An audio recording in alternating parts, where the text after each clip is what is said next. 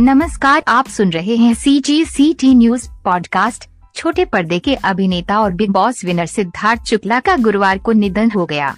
मुंबई के कूपर अस्पताल ने सिद्धार्थ के निधन की पुष्टि की है।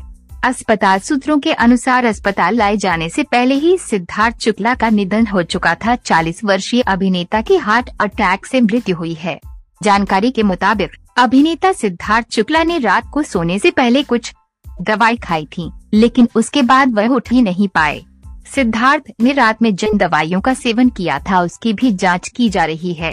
अस्पताल ने बाद में पुष्टि की है कि सिद्धार्थ की मौत हार्ट अटैक होने से हुई है। टेलीविज़न जगत के लोकप्रिय अभिनेता सिद्धार्थ शुक्ला को टीवी शो बालिका वधु के ज़रिए काफ़ी लोकप्रियता मिली थी। इसके बाद उन्होंने रियलिटी शो बिग बॉस का तेरहवा सीज़न जीता था। इसके अलावा उन्होंने खतरों के खिलाड़ी का सातवां सीज़न भी अपने नाम किया था। मुंबई में 12 दिसंबर 1980 को जन्मे सिद्धार्थ ने अपने करियर की शुरुआत एक मॉडल के तौर पर की थी।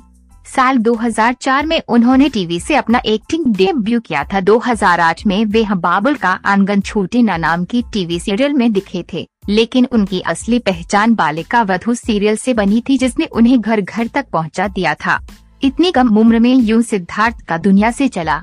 जाना उनके चाहने वालों के लिए बहुत बड़ा सदमा है। सिद्धार्थ की मौत की खबर लगते ही उनके दोस्तों और शुभ चिंतकों का उनके घर पर तांता लग गया। सलमान खान, अक्षय कुमार सहित बहुत से अभिनेताओं ने उन्हें अपनी भावभीनी श्रद्धांजलि दी है। सी जी सी टी न्यूज़